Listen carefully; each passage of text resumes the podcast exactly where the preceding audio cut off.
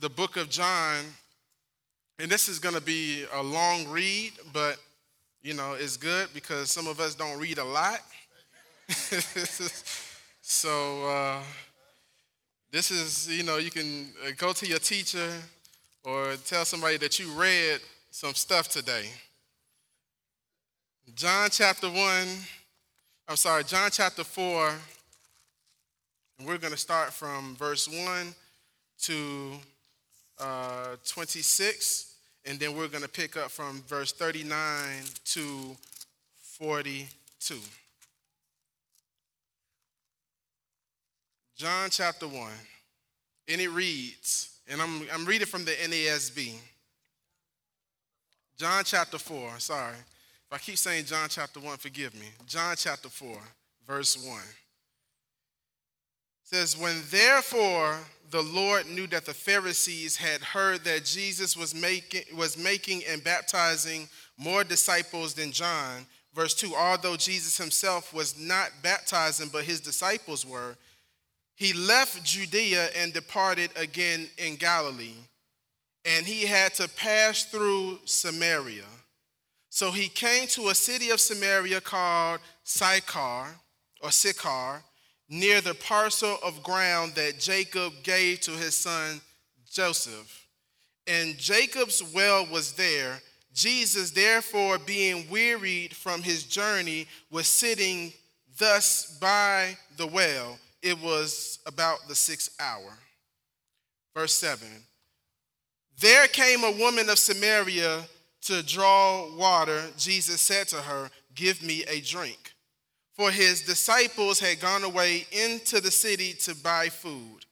The Samaritan woman therefore said to him, How is it that you, being a Jew, ask me for a drink since I am a Samaritan woman? For Jews have no dealings with Samaritans. Verse 10 Jesus answered and, and said to her, If you knew the gift of God, who is who it is who says to you, Give me a drink, you would have asked him, and he would have given you living water. She said to him, Sir, have, you have nothing to draw with, and the well is deep. Where then do you get that living water? You are, you are not greater than our father Jacob, are you, who gave us the well and drank of it himself, and his sons and his cattle. In verse 13, Jesus answered and said to her, Everyone who drinks of this water shall thirst again, but whoever drinks of the water that I shall give him shall never thirst, but the water that I shall give him shall become in him a well of water springing up to eternal life. Verse 15. The woman said to him, Sir, give me this water so I will not be thirsty nor come all the way here to draw water. Verse 16. He said to her, Go, call your husband and come here. The woman answered and said, I have no husband. Jesus said to her, You have well said, I have no husband, for you for you have had five husbands, and the one who, who you now have is not your husband. This you have said truly. The woman said to him, Sir, I perceive that you are a prophet. Our fathers worshipped in this mountain, and you, and you people say that in Jerusalem is the place where men ought to worship. Jesus said to her, Woman, Believe me, an hour is coming when neither in this mountain nor in Jerusalem shall you worship the Father. You worship that which you shall you worship the Father. I'm sorry. You worship that which you do not know. We worship that which we know, for salvation is from the Jews. But an hour is coming, and now is, when the true worshippers shall worship the Father in spirit and truth. For such people, the Father seeks to be his worshipers. God is spirit, and those who worship him must worship in spirit and truth. The woman said to him, I told you this is a long read. The woman said to him, I know that the Messiah is coming, he who is called Christ. When that one comes, he will incur, he will declare all things to us. Verse 26, Jesus said to her, I who speak to you am he. Let's go to verse 39. And from that city, many of the Samaritans believed in him because of the word of the woman who testified, He told me all things I have done. So when the Samaritans came to him, they were asking him to stay with them, with them, and he stayed there two days, and many more believed because of his word. And they were saying to the woman, It is no longer because of what you said that we believe, for we have heard for ourselves and know that this one is indeed the Savior of the world. Amen. Amen. Let us uh, go, to the, go to God and pray. Father God, we just thank you for this, for this uh, awesome message that's about to take place. We pray, Father God, that you will empty us of all the, the, the thinkings, uh, the, the paradigms, the mentalities that we have had before that were unlike you, that did not glorify you, that did not praise you, did not exalt your name. And we pray, Father God, that you will fill us with this new way of thinking, this new understanding of what it means to be connected to you and to know who you are. And Father God, I just pray that you will just speak through me, that it would not be my thoughts, but it will be your thoughts. That it would not be my words, but it will be your words. That in this teaching this morning, Father God, that many will be blessed. Those who have not heard the message of salvation will hear it. Those will understand that it's not by works, but it's completely by your grace that we are able to come to you and have fellowship with you. In Jesus' name we pray. Amen. Amen. The title of today's message is called The Father's Agenda. It's called The Father's Agenda. We know at the very heart of the gospel is God who created the heavens and the earth. And he revealed himself to Israel by the name of Yahweh. And the nations had basically rejected this amazing God. They rejected this creator. And so, God, who loves his creation, who loves his image, his likeness, those who are his image bearers, his likeness, we who are human beings who have rejected him, he has sent his son, Jesus Christ, to basically bring us back into right relationship with him. He, bring, he brought us back into a right relationship with him. That's the kind of God that we serve. That he sent Jesus to be the bridge between himself and us, to be the bridge between the holy God and us sinners. That is the heart of the gospel. That is the, that is the gospel in itself. And so we know that in John chapter 1, how it mentions that in the beginning was the word, and, and this word is in the Greek is this it means is the logos. And the logos is, is, is in a sense the, the revelation, the complete revelation of who God is. And we see in John chapter 1, verse 14, that the logos, the word, became flesh and dwelt with us. In the person of his son, Jesus Christ. Jesus Christ is the Logos. And in John chapter 1, verse 18, it says how that he is the only one, that the only begotten Son is the only one who can reveal the Father. He is the one who explains the Father. He brings everything that was in the presence of the Father to us who have never been in the presence of the Father.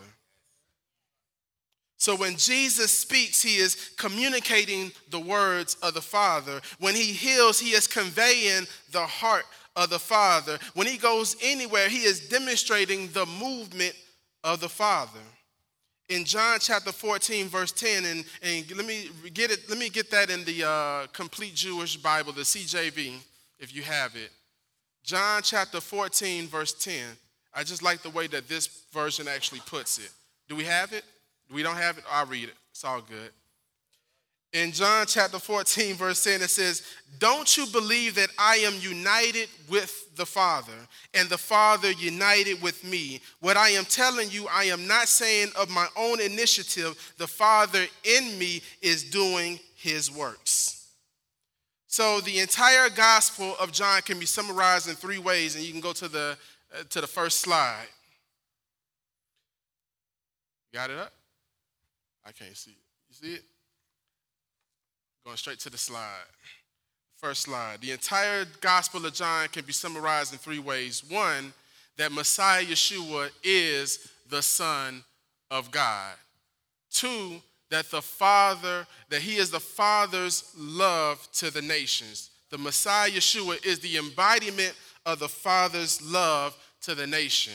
And three, that we can know God the Father by encountering His Son, or by His Son, or through His Son. Amen? That is the complete summary of the book of John. You can summarize it in those three sentences He is the Son of God, He is the embodiment of the Father's love, and we can know the Father by the Son. Another understanding, you go to the next slide, is that the Messiah is the invitation to the Father. He is also, he is the invitation of the Father. You ever get those uh, cards in the mail?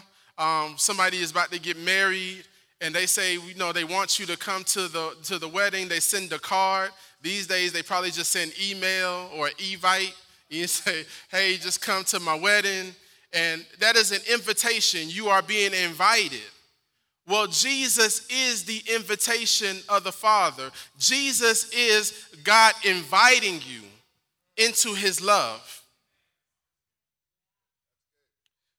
So, as we go back to John chapter 4, this, this passage opens up with Jesus Christ as at the acceleration of his ministry, leaving Judea, heading towards Galilee by going through Samaria. Samaria is, is a hostile territory. As Donald Trump would put it, it's an S hole country. Your president said it, I didn't. The residents, the folks who live there, are second class citizens. They're half breeds. They're viewed as not worthy of God's love by the religious right, such as Nicodemus, who Yeshua had to declare God's love of the world to him in the, in, in the, in the chapter before. And due to the hostility that existed between the Jews and these marginalized, disenfranchised Samaritans, most Jews would rather add a week to their journey when leaving Jerusalem by crossing over to the east side of the Jordan, going around Samaria, and then go back into Israel. That's just how much hostility existed between the Jews and the Samaritans that rather than going through that neighborhood, they rather go around the neighborhood. It's like saying, I hate Doraville so much that when I'm leaving uh, Marietta, rather than going, uh, going through 285 to get to Doraville, I go 85 south, go downtown, swing around to Stone Mountain just to get to Lawrenceville. I hate Doraville that much. Yes, For some of those who haven't been in Atlanta that long, just get a map, you'll understand. if you hate Atlanta traffic, you do not want to go another route just to get to your location. You just want to go straight. However, as we sung this morning, the overwhelming, the never ending, reckless love of God brings Messiah Yeshua into Samaria, into Samaria, into Samaritan territory him being one united with the Father, as we read in John chapter 14, verse 10, communicates to us that the Father desires to engage the Samaritans, the marginalized, the disenfranchised, those cut off from the privilege of God's covenant with Israel. He comes to Sychar, which is near the ruins of Shechem. Some scholars say that Sychar is Shechem, while others say that, that Sychar is outside of Shechem. And I bring this up because Shechem is significant for many reasons. Go to the next slide. Shechem is the first is first mentioned in the Bible as the place where God promised Abraham that he would give him the land of Canaan, which becomes the land of Israel. And this is in Genesis chapter 12, verse 6 to 7. It's also the first place where Abraham demonstrated worship to Yahweh by building an altar. It was near Shechem where Jacob dealt with idolatry by burying, burying idols under an oak tree. It was at Shechem that Israel reaffirmed their allegiance to Yahweh through Joshua and the commitment to the covenant by putting away idols. And that's in Joshua chapter 24, verse 24 to 25. It was also at Shechem where King Jeroboam led the 10 northern tribes of Israel, soon to be known as Samaria, into idolatry in order to prevent them from going to Jerusalem to worship. So we see here that there's this, this, there's this theme of true worship to Yahweh and the issue of idolatry that takes place in Shechem. And this is where you see the split between the house of Israel and the house of Judah, which in, in which one nation that was united due to a lack of worshiping in spirit and truth becomes divided. This is when the fidelity of God is no longer seen in our worship, that our relationship with God and each other becomes distorted. It, it breaks down, it becomes divided. So, what binds us together is our devotion to God, but what breaks us or separates us is our lack of our devotion to God. This is why praise and worship is so important. It is a time of being able to worship God directly, but also in union with each other. When I'm worshiping God, I'm not thinking about the beef I have with the person that's standing next to me. When I'm worshiping God, my focus is on God, and because I love God, I extend that love to those who are around me. It is a time where we can love one another, hug one another, hold hands, because we're, de- we're declaring the awesome promise of God that He loves us, and because He loves us, we can love one another. However, the division or the hostility between the Jews and the Samaritans, or the house of Israel and the house of, J- uh, uh, uh, of Judah, took place over the issue of, of worship.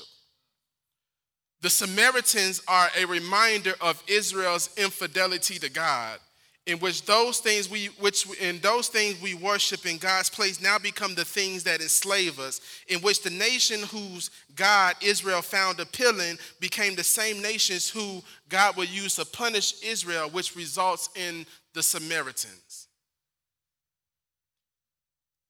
Let me put it this way. When a married man cheats on his wife with a woman that is not his wife and a child is produced as a result of that of that uh, infidelity, what do you think would happen between the relationship of the, the household of the married man and his wife, the, the children that are produced in that household, versus the children in, I'm sorry, well, in contrast with the relationship of the child that was produced out of infidelity? There's a lot of uh, hostility that's there. I've seen in cases where um, the children of the correct relationship, if we put it that way, um, are very hostile to the children of the, of the relationship that, w- that occurred out of infidelity. I've seen people who um, basically blame the child, the, the child that was born out of infidelity, for all the problems in the relationship between their parents. And we see that played out with the Samaritans. They are a result of infidelity. Israel decided they wanted to go after other gods, and the outcome are the Samaritans. So we see in, and this is in 2 Kings chapter 17, verse 23 to 23, how God empowers, and, and we can go to the next slide. God empowers the Assyrian king to remove northern Israel from the land due to their worship of other gods only a remnant of Israel remained. Then the king of Assyria imports people from another nation into Israel, and they begin to inhabit these Samaritan cities, and they bring with them their idols. Not only do they bring their idols, they now intermarry with the Israelites that are remaining in the land.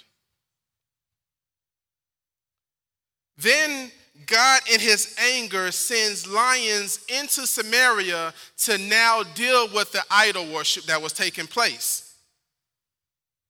So, as a result, the Assyrian king, out of a, a sense of superstition, he sends back, out of one of the exiles, a priest back into Israel with the assumption that if this priest can now teach, um, to now teach the the, um, the new immigrants and those who have been in the land how to worship Yahweh, then the uh, issue of these lions that have been attacking these idol worshippers would cease. In other words, this is a result of my superstition. I'm going to correct the problem by now sending back someone who knows how to worship Yahweh. And as a result of them sending, as a result of the Assyrian king sending back um, this, this, this priest, um, the worship of Yahweh gets instituted, but not only is it instituted, the worship of Yahweh, but idolatry is now, now merged with the worship of Yahweh. So the worship of, of Yahweh is mixed with idolatry.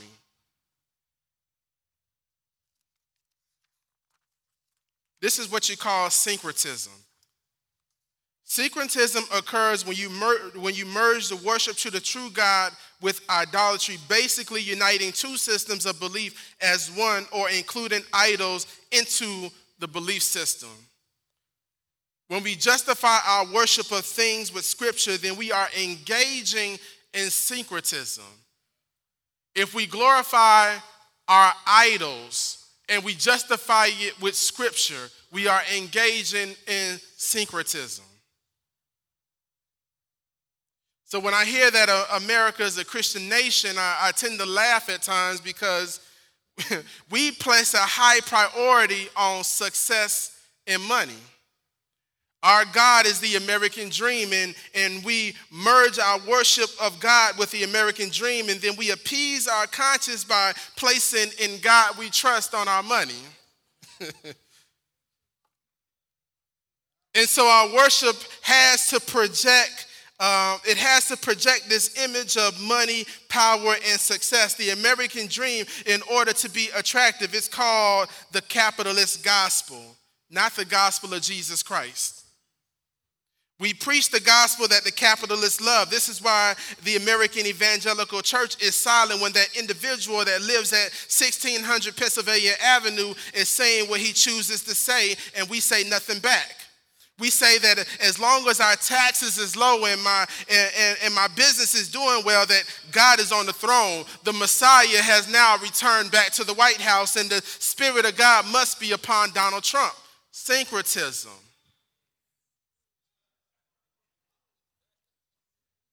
Now, before Pastor Charles throws a brick at me, let you know, because I see his eyes. I am not 100% against capitalism. You know, I think capitalism is a great thing. It inspires people to be, you know, entrepreneurs and, and creative and innovative and things like that. If you have stocks, you, your stocks are good.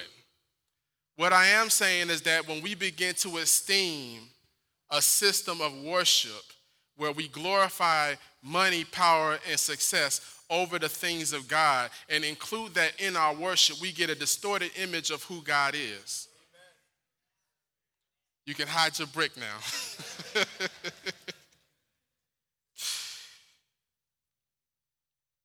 America prospered under this capitalistic theology. This is why men like George Whitefield, Richard Fuller, Thornton Stringfellow can preach Jesus and own slaves and say that God is prospering them which is very similar to the gospel we preach in many of our churches today a gospel that praises the dominance and the subjugation of other nations by America, labeling the weak and others who we don't agree with as the enemy.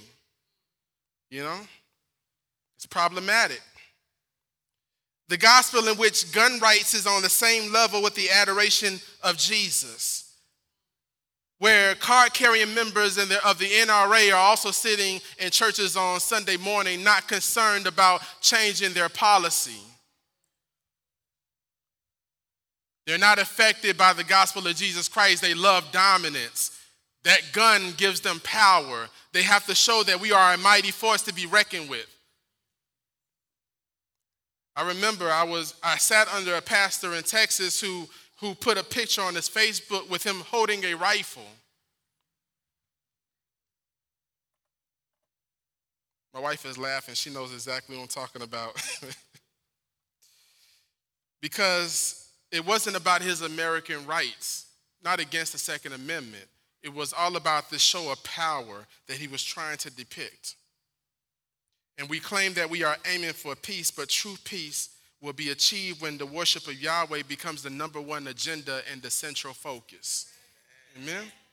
This is why worship is so critical. I don't care whether you put a, a, Democrat or a Republican in the office or offices, they will never have a solution that will permanently fix the issues of this nation. Only the glory of God will be made manifest and heal this land by means of true worshipers. One of the things I remember Pastor always preaching is that, that the reason why missions exist is because worship is absent. In other words, in other words, worship is, in other words, missions is the initiation, uh, the initiative by which worship in the earth will be restored. Missions is not just going to a foreign country overseas, it's also going to your next door neighbor who doesn't know the gospel of Jesus Christ, which has been established upon the grace of God. So when Messiah Yeshua visits Samaria, it's because Yahweh intends to fulfill a purpose that he made through Jeremiah, a new covenant based upon grace, resulting in true worship. So Messiah Yeshua visits uh, Samaria and he connects with a Samaritan woman at, at Jacob's well, a place of, of commonality between the Samaritans and the Jews because Jacob, who is their forefather, they can identify with as the children of Israel. Yeshua, the Son of God, but according to the flesh, a Jewish man engages a Samaritan woman, not as a foreigner, a half breed, a second class citizen, but speaks to her as a sister and one who should be a part of the covenant people. Let me, let me remind you that it is this that this encounter is the Father's agenda.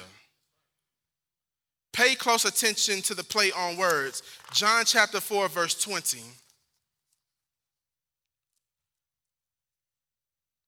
It states that our fathers worshiped in this mountain, and you people say that in Jerusalem is the place where men ought to worship. She appeals to the traditions of her fathers who were living in rebellion, who followed idolatry. She appealed to the division between her community and the Jewish community at the well, the place where a commonality should have been established because Jacob was an ancestor to both the Jews and the Samaritans. She wants to bring up the tarnished worship, the idolatry, the practices of the fathers who came after Jacob who did not worship Yahweh according to how Jacob worshiped Yahweh. And yet Yeshua says in John chapter John chapter 4 the 21st verse, he says to her, "Woman, believe me, an hour is coming when neither in this mountain nor in Jerusalem will you worship the Father. You worship what you do not know. We worship what we know, for salvation is from the Jews. But an hour is coming, and now is when the true worshipers will worship the Father in spirit and truth. For such the people the Father seeks to be his worshipers. God is spirit, and those who worship him must worship in spirit and in truth. She talks about her fathers, and Yeshua talks about his father. This is an issue of fathers. She, she wanted to worship through her fathers, but the Messiah was letting her know that worship done by her fathers lacked truth and spirit. And his father is not moved by worship that is not grounded in truth, not grounded in the reality of who he is. The father's agenda was to reveal who he truly is, raw and uncut so that the Samaritan people could worship him in right relationship, right relationship with God and with their Jewish counterparts. God was not seeking to have a division continue. God was looking for a way to bring those who have been divided back together. The Samaritans' form of worship was distorted, it was damaged, it was filled with confliction and devotion. It was not authentic. Their worship was done on Mount Gerizim, which was rooted in rejection, rebellion, and separation, not based on truly knowing Yahweh. They went there in an attitude of separation from God's people and his covenant. This is the story behind every religion in this world. This is the story of the religion of man, worship rooted in rejection, rebellion, and separation. Worshiping in rejection, rebellion, and isolation is not the plan of God. This is why every religion, spiritual movement, philosophy has a bit of truth, but at the very root of them is rejection, rebellion, and separation from the true God. White supremacy exists because of rejection, rebellion, and isolation. The Nation of Islam exists because of men who walk in rejection, rebellion, and isolation. Orisha, Osun, Santeria, Vodun, all these spiritist uh, cults and religions exist because of rejection, rebellion, and isolation. I hear it all the time. My, my brothers and sisters that are in the, the conscious community that are now claiming that they're woke. They woke. I woke up. They're woke because they read a few books or watched YouTube videos by pseudo scholars with no credible background and research who claim that Jesus is a myth. That Jesus is a myth created by the white man to keep us black folks as mental slaves that we should go back to worship and embrace the spirit of our ancestors, worship or seek our inner div- divinity or our spirituality. They woke. That's what they say. Next slide. And this is a quote from this Atlanta rapper. His name is Killer Mike, and he was promoting this Netflix series called Trigger Warning.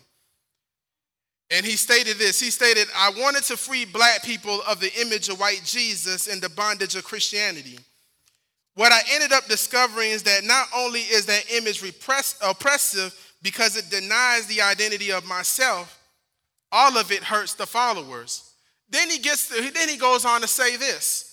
There's a shrine dedicated to my grandmother and my mother in my house. There's a whole prayer room in my house. It's filled with all women figures of divinity.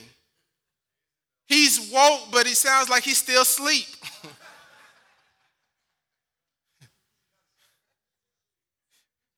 he, he leaves one form of oppression and goes to another form of oppression. His grandmother is dead. His mother is dead. Those women of divinity that he's proclaiming are divine are dead. They can't answer his prayers. But he's woke.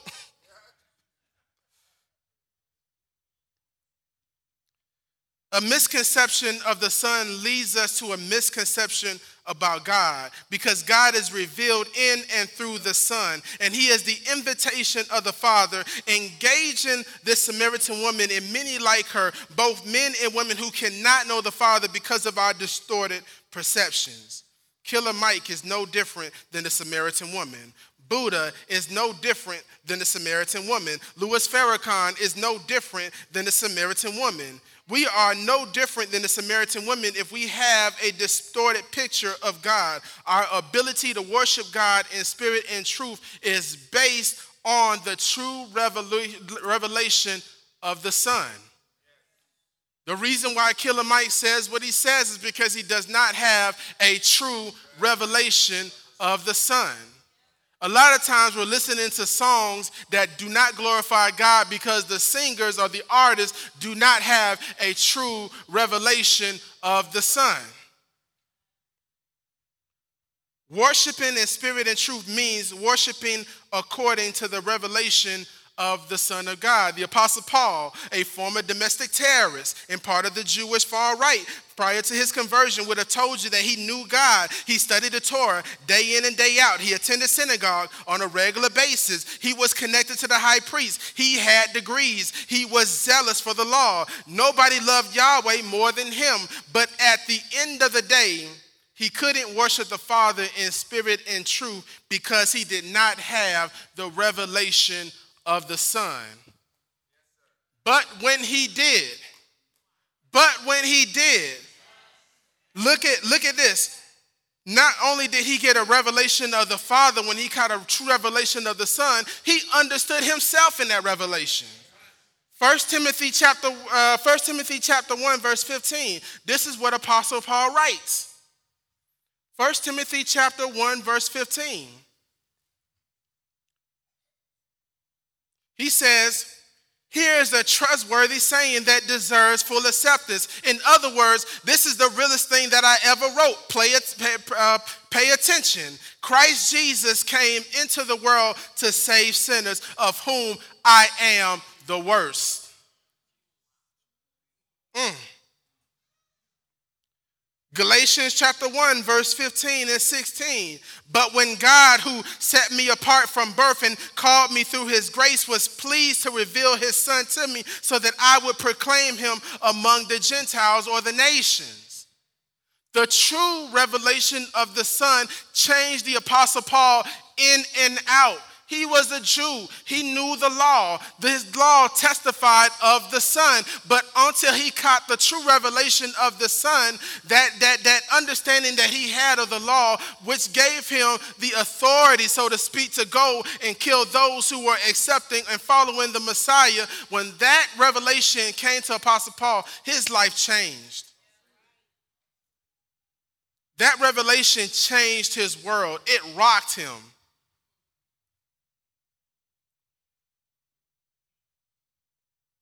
So, worshiping in spirit and truth means worshiping according to the revelation of the Son of God. Worshiping in spirit and truth also means living according to the spirit of Yahweh's grace, the grace of God. Let's look at Jeremiah chapter 31, verse 31 to 34. So we have the revelation of the true Son of God. It also means worshiping or living a lifestyle according to the Spirit of Yahweh's grace. Verse 31 of Jeremiah chapter 31. It says, Behold, days are coming, declares Yahweh when I will make a new covenant with the house of Israel and with the house of Judah, not like the covenant which I made with their fathers in the day I took them by the hand to bring them out of the land of Egypt, my covenant which they broke, although I was a husband to them declares Yahweh. But this is the covenant, verse 33. But this is the covenant which I will make with the house of Israel after those days, declares Yahweh. I will put my law within them, and on their heart I will write it. And I will be their God, and they shall be my people. They will not teach again each man his neighbor and each man his brother, saying, Know Yahweh, for they will all know me.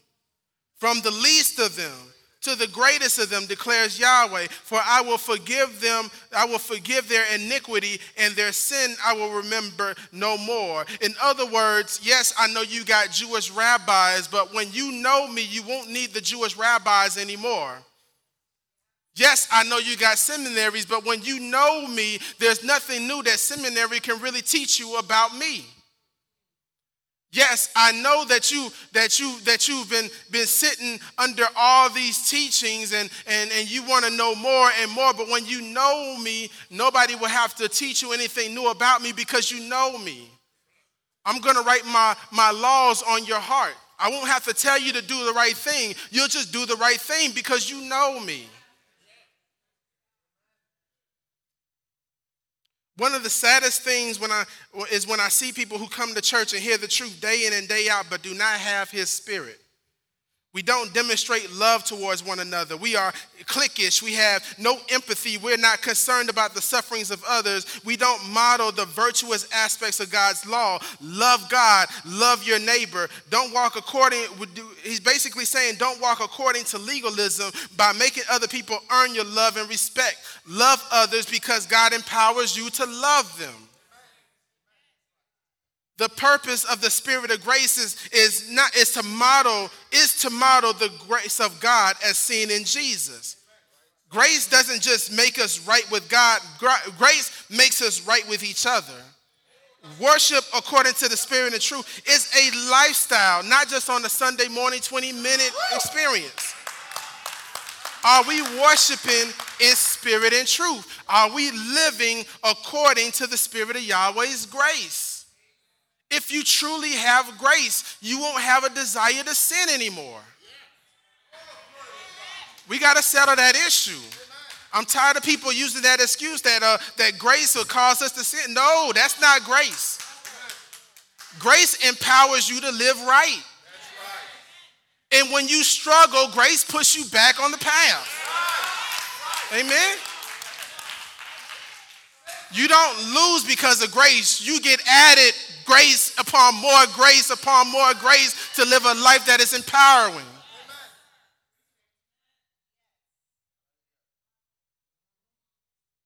Living according to the Spirit of Yahweh's grace made it possible for a Jewish man to dialogue with a Samaritan woman in her neighborhood. Even in a context that seems hopeless and hostile, how many of us are ready to carry the love of God to the LGBTQ, ABC, EFG community? How many, how many, how many of us are willing, how many of us are willing to put down our picket signs and pray with those who are seeking abortions? Oh, it's getting touchy now. how many of us are ready to pray with those who say that I want to marry my same-sex my same-sex partner? How many of us are ready to exemplify the love and the grace of God?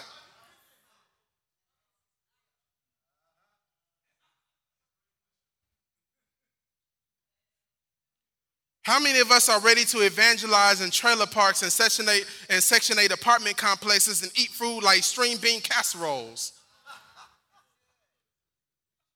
Hmm. Because worshiping in spirit and truth means going beyond cultural barriers. Because God is spirit, He is not bound to time and space, or systematic boundaries, or social limitations. He is the God of all people. He is the unrestricted God, and therefore we must be unrestricted people in communion with Him. Racism is inconsistent with His spirit. Classism is inconsistent with His spirit. Intolerance of another's humanity is inconsistent with His spirit. Sexism is inconsistent with His spirit. Putting others down to pump ourselves up is inconsistent with His spirit. Because God wants true worshipers, those who will worship Him in spirit and in truth. Let us pray.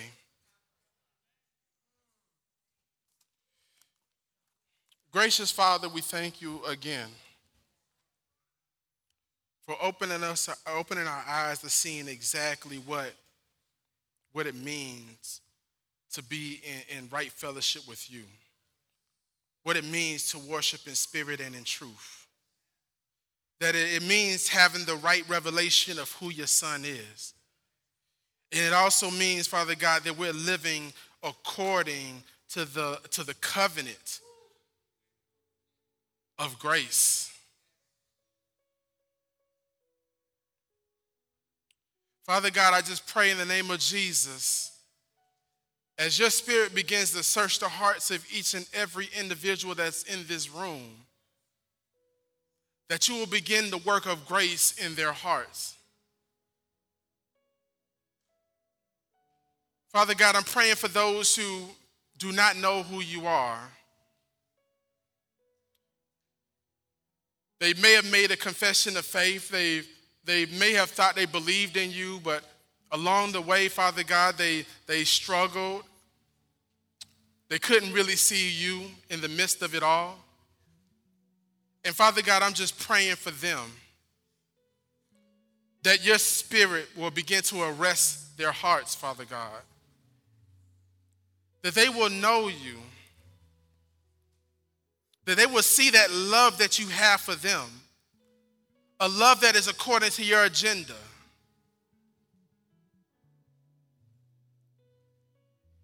And as we keep our eyes closed, I am I'm, I'm making a call out to those who say, you know what, Lee, you, you're speaking to me.